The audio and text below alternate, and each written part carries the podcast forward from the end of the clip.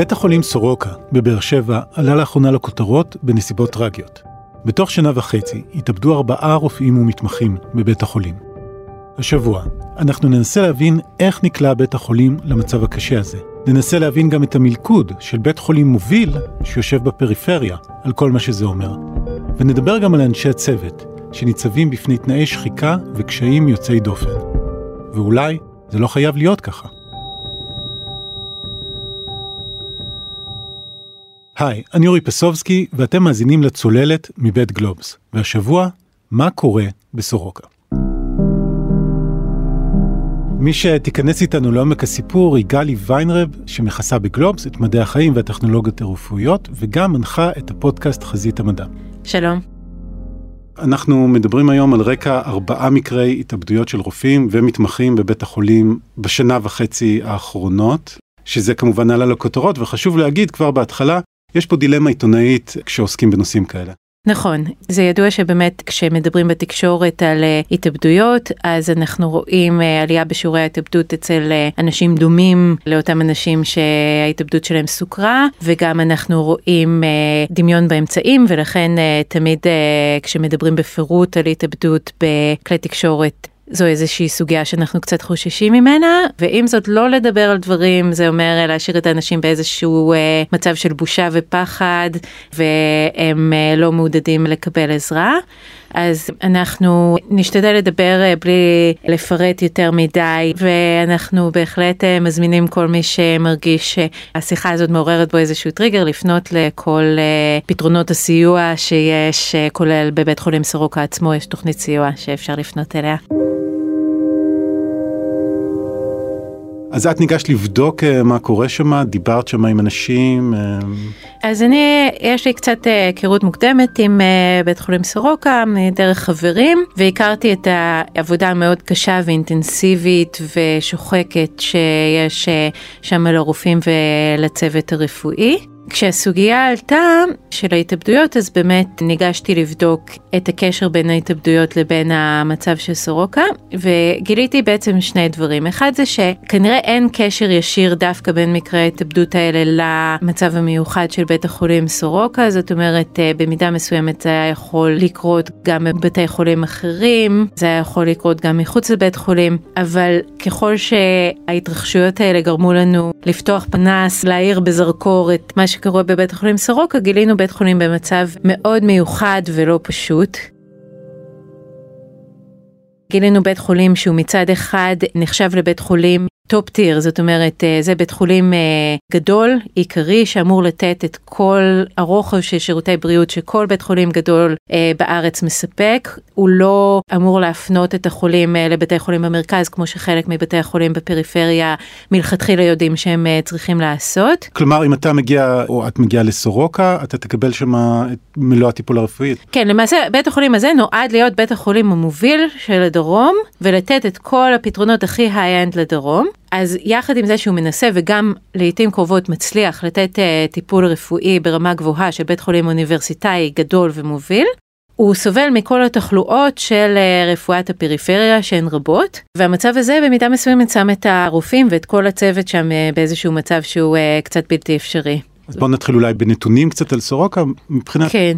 מה גודל בית החולים, מספר אנשים שהוא אמור לשרת? בית החולים סורוקה הוא כמו שאמרנו הבית חולים הגדול היחיד בנפת הדרום. מגיעים אליו בכל שנה בערך 240 אלף איש למיון, שזה נתון מאוד גבוה יחסית לבתי חולים אחרים, אולי רק אה, שיבא ואיכילוב מקבלים את אותה כמות אנשים. יש בו ככל הנראה, אנחנו לא מעודכנים לגמרי עד הסוף על המספרים, אבל סביבות אלף רופאים ממה שהצלחנו להבין, שזה נחשב מספר ממוצע של רופאים, למרות שבית החולים מקבל כמות גדולה מהממוצע של מטופלים. ובאמת מבחינת המדדים הרפואיים אנחנו רואים את בית החולים אה, עומד ברוב המדדים הרפואיים שמשרד הבריאות בודק כמעט כמעט ברמה של בתי החולים הכי טובים במרכז עם סייג של זמני המתנה ארוכים ושל איזושהי חוויה אולי לפעמים פחות נוחה של החולים בבית החולים. הוא כן עומד ביעדים המקום שבו אנחנו רואים אותו בעצם בקריסה זה באמת בזה שהרופאים עושים עד תשע תורנויות בחודש, לעומת חמש-שש תורנויות בבתי חולים במרכז. כמעט פי שתיים. כן, מה שמוביל באמת לשחיקה שלהם ש... שהגיעה לכותרות בשבועות האחרונים. עכשיו, אחת הטענות שמעלה שם אחד הרופאים, הוא בא בטענה כלפי קופת חולים כללית, שהיא זאת שמפעילה את בית החולים, להבדיל מבתי חולים אה, במרכז, שנמצאים אה, בתחרות מול בתי חולים אחרים, לסורוקה אין תחרות, ולכן לכללית אה, אין בעצם תמריץ להשקיע שם, היא לא משקיעה כי אין תחרות שתגרום לה להשקיע. כן, אנחנו רואים פה באמת את הרגשות המאוד מאוד שליליים של הצוות הרפואי בסורוקה שמרגיש קצת זנוח ובאמת כאילו שכחו אותם קצת. אבל אנחנו קיבלנו גם נתונים נוגדים שמראים השקעה של הכללית בבית החולים, הגירעון המתוקצב של בית החולים, זאת אומרת כמות הגירעון שהכללית סופגת בסורוקה הוא יותר מ-400 מיליון שקל, לפי מה שהצלחנו להבין הגירעון הכי גבוה מכל בתי החולים של הכללית. שזה מעיד על זה שהיא כן משקיעה בבית כן. החולים. אז אה, נכון שהרופאים מרגישים אולי שלעומת המרכז אולי לא מחזרים אחריהם, לא מציעים להם חוזים תחרותיים שיעברו בין בתי החולים, הם לא מחוזרים על ידי רפואה פרטית שפחות קיימת בדרום, הם לא מנסים לעשות כל מיני תוכניות כדי שהם לא יברחו כי אין להם כל כך לאן, אבל אה, זאת באמת הרגשה של הרופאים ויש איזה שהם נתונים שמראים שבאמת הכללית אה, כן משקיעה שם. אבל כן, בכל זאת, חסרים שמה תקנים. עכשיו, נכון. בואי תסבירי רגע את הקשר שבין כמות המיטות שיש בסורוקה, כמות התקנים שיש שם או שחסרים שם. אז באמת כשבונים בית חולים, אז קובעים בו את מספר המיטות, את מספר המחלקות, ולפי זה קובעים את מספר הרופאים. אין היום אה, מנגנון שמקשר בין כמות הרופאים לכמות החולים. אם באמת באיזשהו אזור האוכלוסייה צומחת במהירות, ולא מוקמים בו בתי חולים נוספים, אז מה שקורה זה שיש יותר אוכלוסייה על אותה כמות מיטות, על אותה כמות רופאים. עכשיו, מה שאנחנו אמרנו קודם, שהבית החולים עומד בכל המדדים מבחינת איכות הרפואה, אבל אנחנו כן שומעים מהרופאים על יותר אשפוזים במסדרון למשל, בגלל שאין מיטות. אנחנו כן שומעים על יותר תורים למכשירים חשובים, בגלל שהמכשירים האלה לא נמצאים בכמות המספקת, וכמובן הלחץ על הרופאים עצמם. כמה מיטות חסרות שם? ועדת אפק אה, מ-2014 קבעה שצריכים לשרת את הדרום עוד 1,900 מיטות. ובעצם מאז התרשמנו שהתווספו לא יותר מ-100 מיטות לבית החולים סורוקה, שאלה נתונים שלא כל כך קל להשיג, אבל ממש סופרים מיטות פר מחלקה ומגיעים למסקנה שלא התווספה קרוב לכמות המיטות שהייתה אמורה להתווסף. ובעצם uh, התוצאה היא שכל שנה יש uh, יותר לחץ על כל רופא, על כל מיטה, על כל מכשיר, על כל חתיכת שטח בתוך בית החולים. הזכרת קודם שאין בדרום רפואה פרטית כל כך. נכון. למה זה חשוב בעצם? למעשה כשאנחנו uh, מסתכלים במרכז אנחנו רואים שהעלויות של להבריא את הציבור נחלקות בין אותם בתי חולים ממשלתיים או עירוניים או של הכללית לרפואה הפרטית. זאת אומרת כשאתה דוחק את המטופלים עד הקצה ברפואה הציבורית במרכז אתה בעצם דוחק אותם החוצה לרפואה הפרטית ושם הם בעצם uh, מוצאים איזשהו פתרון. כלומר יש פה מין uh, שסתום לחץ כזה כן. אם אני לא מסתדר עם הטיפול שמוצע לי בבית החולים. Uh... קבעו לי תור עוד אה, שנה, אז יש לי את האפשרות ללכת או לרופא פרטי או לאסותא או בית חולים פרטי אחר ולמצוא מענה כלשהו גם אם זה יעלה לי כסף. נכון וזה כמובן לא נכון לכל התושבים של אזור המרכז. אם אבל... אני יכול להרשות לעצמי. כן, עצם זה שחלק מהתושבים של אזור המרכז עוברים לשם זה מאוד משחרר לחץ בתוך המערכת הציבורית כי הם לא צריכים לטפל באנשים האלה. ובדרום בגלל שרוב החולים לא יכולים להרשות לעצמם את זה אז לא התפתחה בעצם המערכת הזאת באותה מידה שהתפתחה במרכז ואז גם מי שיכול להרשות לעצמו מי שבאמת הגיע עד הסף ורוצה אה, לא יכול למצוא את זה בקרבת הבית שלו אלא אם כן אה, הוא ייסע למרכז והשסתום הזה לא משתחרר הוא פשוט מתפוצץ. חשוב להגיד גם את יודעת בלי להיכנס פה אה, לסטריאוטיפים אבל בכל זאת האוכלוסיות גם בדרום הן שונות. האוכלוסייה שבה בית החולים סורוקה, לפחות חלקה, גם יש לה מאפיינים מיוחדים, למשל בדואים שגרים אה, ביישובים לא מוכרים, כלומר זה גם מסבך שם את התמונה. זה נכון, זה אומר שהמחלות הן גם אחרות וגם uh, לאוכלוסיות מוחלשות מאלף סיבות שונות יש לרוב uh, מאפיינים בריאותיים קשים יותר, הם מגיעים לקבל טיפול במצב uh, מאוחר יותר. אני יכולה לתת רק איזושהי uh, דוגמה שתשמע קצת הזויה, שקשה מאוד להביא אמבולנס של מד"א לתוך uh, כפר בדואי לא מוכר בגלל שאין להם כתובת. אז יש אפילו אמבולנסים של מד"א שבכלל לא מגיעים לשם. אז אי אפשר להגיד לשם. כתובת שאליו... כן. ואמבולנסים לא מגיעים? יש כפרים שאמבולנסים לא מגיעים אליהם, בקושי מגיעים אליהם, יש שם איזשהו שירות אמבולנסים מקומי שמנסים לעשות, שהקהילה עצמה ניסתה ליצור. אז אפשר לדמיין שכשזה המצב, אנשים מגיעים לבית החולים במצב קשה כן. יותר. זה נכון גם לרפואה דחופה וגם אה, נגיד הם יגיעו עם סוכרת כשהיא חמורה יותר, הם יגיעו עם התקף לב כשהוא חמור יותר. וגם יש להם מחלות גנטיות שהן קצת פחות מוכרות. אז תיארת את uh, כמה מהסיבות לקושי ולעומס שבפניו ניצב uh, בית החולים סורוקה, אבל אם אני זוכר נכון, uh, ראש הממשלה בנימין נתניהו, באחד מהרעיונות שלו, באחת משתי מערכות הבחירות האחרונות, אמר, אנחנו מקימים בית חולים נוסף בדרום. על מה הוא דיבר? מקימים במובן המתמשך של המילה, מקימים אותו כבר די הרבה שנים. מדברים כמעט עשור על הקמה של בית חולים נוסף בבאר שבע ולמעשה ההקמה בעצם לא התחילה והערכה היא שברגע שיתחילו להקים ייקח עוד עשור עד שבית החולים יהיה פעיל. לאחרונה בין היתר בגלל כל מיני בעיות שהיו בבית החולים שהוקם באשדוד אז בעצם במקום להתחיל לבנות את, ה, את בית החולים מיד נכנסו לעוד תהליך של בקשת אה, דעות בקשת נתונים במקום שכבר יצא המכרז על הבנייה והיום הרופאים בסורוקה ובכלל כל האוכלוסייה בסביבה מיואשים לחלוטין והם מאוד ציניים כלפי בית החולים אומרים אבן הפינה שלו טבעה בחול ובאמת אה, לא רואים איך זה קורה בזמנם. אז אני יכול לתאר לעצמי למה אנשים אה, בבית החולים מרגישים ככה כלומר אתה מצפה לאיזושהי הקלה לאיזושהי עזרה ו... והיא לא מגיעה. זה נכון וזה קרה גם ב-2011 במחאת המתמחים.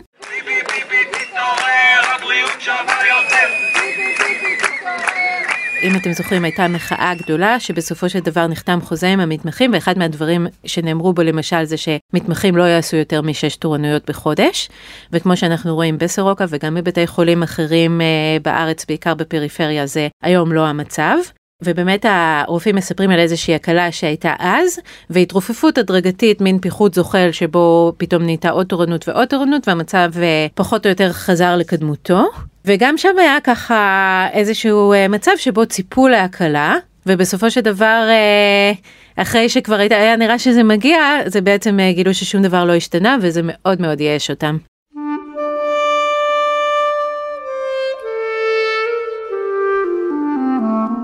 ובית החולים כשהוא מנסה מבחינתו להביא רופאים, אם היו נותנים לו עכשיו עוד תקנים הוא יכול לאייש אותם. זו גם בעיה, גם אם היו נותנים לבית החולים עוד תקנים, כנראה שהוא היה יכול uh, למצוא רופאים למלא את חלקם, אבל עדיין יש גם מחסור ברופאים שמעוניינים לעבוד בדרום. מה שאנחנו רואים זה שסטודנטים שלומדים רפואה באוניברסיטת בן גוריון, אפילו אחרי שהם כבר מגיעים ואחרי שהם לומדים ואחרי שהם מתגוררים בבאר שבע בתור סטודנטים, לעיתים קרובות חוזרים למרכז. מי שבדרך כלל נשארים להיות uh, רופאים בדרום הם אנשים שמלכתחילה גדלו בדרום ורוצים uh, להחזיר לקהילה שלהם, הם מבינים את המצוקה וזה חשוב להם וגם חשוב להם להמשיך לגור שם. אבל uh, בין אלה כרגע אין מספיק כדי לאייש עוד אלף תקנים אם פתאום היו מוצאים אותם. אז דיברנו על מגוון סיבות לקושי שבו נתקלים הרופאים, נתקל בית החולים. אם את מנסה לסכם ככה סיכום ביניים, מה למדת מהתחקיר שלך על מה שקורה שם? אז uh, באמת למדתי שאומנם בלי uh, בהכרח קשר ישיר למקרים שעלו לכותרות, המצב uh, בסורוקה מאוד מאתגר, כמו המצב הרפואי בכל הפריפריה, אבל עם המאפיינים המיוחדים שלו, והפתרון נצטרך להיות אה, מאוד מערכתי, עם אה, תקציבים נוספים, עם תוכניות אה, הכשרה של רופאים, עם תוכניות לתמוך באוכלוסייה בדרום, זאת אומרת, זה יצטרך להיות פתרון רב-תחומי ורב-מערכתי. יש פה משהו כללי יותר שאפשר להסיק לגבי מערכת הבריאות, או שאנחנו מדברים באמת על איזושהי בעיה של כן. בית חולים ספציפי. למעשה התחקיר הזה גרם לי לתהות על כל המערכת השלטונית שלנו, לאו דווקא בהקשר של אה, מפלגה מסוימת או אחרת, אבל אה, בעצם האוצר אה, פה מקבל החלטות שהן גורמות לכך שלא כל האוכלוסייה מקבלת איזשהו מינימום של טיפול שאנחנו היינו חושבים שמגיע לה, ובעצם באמצעות החלטות התקציביות האלה קובעים שאנשי המרכז יחיו ואנשים בדרום יחיו פחות, זה ממש אחד לאחד החלטה ותוחלת חיים. תשמעי, בואי נדבר בכל זאת על התאבדויות. רופאים באופן כללי מתאבדים יותר משאר האוכלוסייה? נכון. רופאים uh, מתאבדים בערך פי שתיים מהאוכלוסייה הכללית, ואגב הבעיה יותר חמורה אצל uh, רופאות שמתאבדות יותר מרופאים, ומוצאים לזה במחקרים uh, שלושה גורמים. הגורם הראשון הוא באמת אה, מה שאנחנו חושבים עליו, הטראומה שבלעסוק כל היום אה, במוות, בחולי, בקושי, איזושהי תחושה שאתה אמור לספק את המזור לקושי הזה ואתה לא תמיד יכול, ולפעמים גם כשאתה עושה את כל מה שהיית חושב שאתה יכול, אתה נכשל. אם מצרפים לזה גם את הנושא של אה, חוסר שינה ואיזשהו אה, חוסר יכולת לחוות אה, חיי פנאי מספקים, אז זה מחמיר את המצב. כלומר, גם אתה נחשף לחוויות קשות וגם המצב הפיזי שלך, אתה לא ישנת ואתה מרגיש לא טוב. כן, הכל אפשר לכלול בגורם אחד שהוא הקושי של מקצוע הרפואה. אוקיי. עכשיו, יש הרבה אנשים שהם רופאים והם עומדים בזה, זאת אומרת, אם אין להם נטיות אובדניות מלכתחילה ואין להם נטיות דיכאוניות, אז הם עוברים את זה, הם סופגים את זה, הם חיים עם זה, והם בסדר. אבל אם זה פוגש באמת איזושהי נטייה יותר אובדנית, יותר דיכאונית, אז זה יכול להיות איזשהו גורם שמאוד מחזק את זה. גורם שני, זה בעצם העובדה שבעבר היד הייתה קצת קלה על ההדק שרופא שמדווח על אה, מצב אובדני או מחשבות אובדניות או מחשבות דיכאוניות, היו ישר אה, שוללים לו את הרישיון, כי היו רואים בו איזשהו אה, סיכון היום זה כבר לא כל כך ככה, אבל יש איזושהי תדמית שרופא שמבקש עזרה, שמדווח על מצוקה, עלול אה, לסכן את המוניטין שלו, במיוחד אם הוא רופא בכיר. אז זה בעצם גרם לאנשים לא לבקש עזרה? זה גרם לאנשים לא לבקש עזרה, וזאת הייתה בעיה. מנסים מאוד לפתור אותה היום. והדבר השלישי?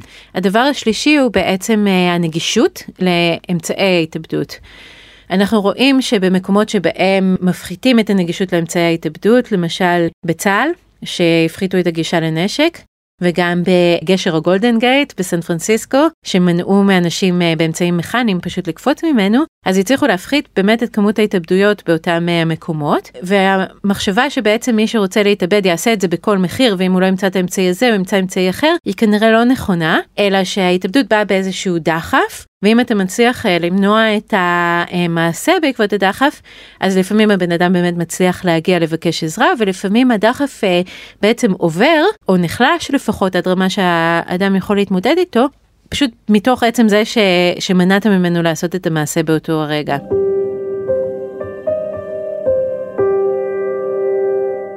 אז כמובן כל הסיבות שהזכרת הן מוכרות אה, מהמחקר וגם בבית החולים מכירים אותם ואני מניח אה, שהם נרתמו לפעולה כבר.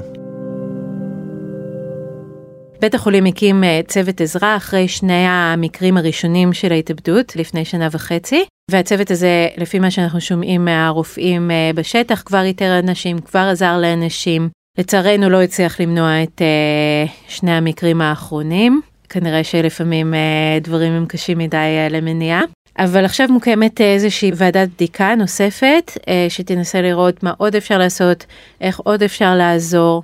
ובעצם אה, גם לרופאים האלה, גם לרופאים אה, נוספים, אולי בבתי חולים אחרים. תגידי גלי, אנחנו דיברנו גם על כל מיני בעיות אה, מבניות, גם שאגב נראה שהן לא הולכות להיפתר בהכרח בעשור הקרוב, וגם על המצב הקשה שחלק מהאנשים שעובדים בסורוקה מוצאים את עצמם בתוכו. את מצאת פה בכל זאת ככה איזה קרן אור או תקווה לשינוי? כן, יש הרבה קרני אור בסורוקה. זה בית חולים שבאמת פועל ברמה של בית חולים אוניברסיטאי, הוא מביא המון אה, מחקרים ייחודיים לגבי האוכלוסיות שמגיעות אליו, הוא נותן רפואה שעומדת אה, במדדים, הרופאים סופר מחויבים, למרות שבאמת מאוד מאוד מאוד קשה להם, הם כולם מגויסים, הם אה, פועלים באיזושהי תפיסה של אם לא אני אז מי, אני חייב לעזור, זה חלק מהקושי, אבל גם חלק מהיופי. אנחנו מאוד מאוד מקווים שבאמת יהיה איזשהו אה, סיוע תקציבי אה, שיעזור אה, להקל עליהם קצת, שיקל על המטופלים שבאמת לא מגיע להם לקבל משהו שהוא פחות טוב מכל אחד אחר. המחויבות של הרופאים לא יכולה להחזיק את כל העסק הזה לבד. גלי ויינרפ, תודה רבה. להתראות. עד כאן עוד פרק של הצוללת, מוזמנות ומוזמנים לעקוב אחרינו באתר גלובס ובאפליקציות הפודקאסטים השונות, אפשר גם בספוטיפיי. אם אהבתם את הפרק, סמנו subscribe או follow, אה, דרגו אותנו גבוה באפל פודקאסט ואתם מוזמנים גם לשלוח את הפרק בוואטסאפ אם מצאתם אותו מעניין. תודה רבה לעורך הפודקאסטים רון טוביה, אני אורי פסובסקי, ניפגש בפעם הבאה, להתראות.